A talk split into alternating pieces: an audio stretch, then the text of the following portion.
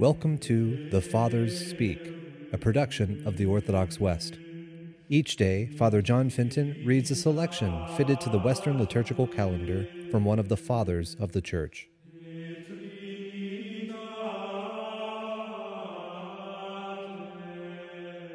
On this, the feast of the conversion of St. Paul, let us listen to a portion of a sermon by our Father among the Saints, Augustine.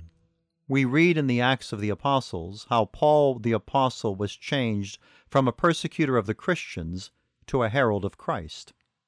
Christ struck down the persecutor that he might make him a teacher in the church. He wounded him and healed him. He slew him and raised him to life. The lamb was slain by the wolves and made lambs of the wolves.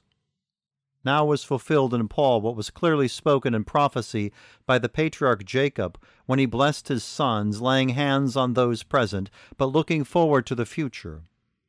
For Paul, as he himself says, was of the tribe of Benjamin.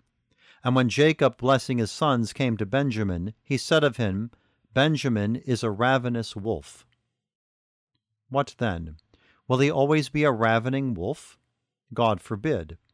But he who in the morning seizes the prey, in the evening divides the food.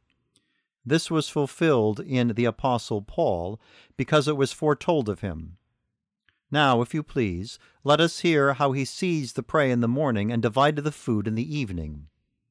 Morning and evening for him signify, so to speak, earlier and later. So therefore we take it, earlier he seizes, later he divides the food. Consider this seizer of prey. Saul, it is said, received letters from the chief priests and went forth to seize the Christians wherever he could find them, and lead them without fail to the priests for punishment. He went breathing and gasping out slaughter, that is, seizing in the morning. For when Stephen, the first martyr, was stoned for the name of Christ, Saul was undoubtedly present. And in such manner was he present with the stoners that it did not content him merely to cast stones with his own hands, for it was as if he made use of the hands of all casting stones, when he himself took care of their garments, venting his rage more completely by helping them all than if he had merely stoned them with his own hands. We have heard he seized in the morning. Let us see how he divides the food in the evening.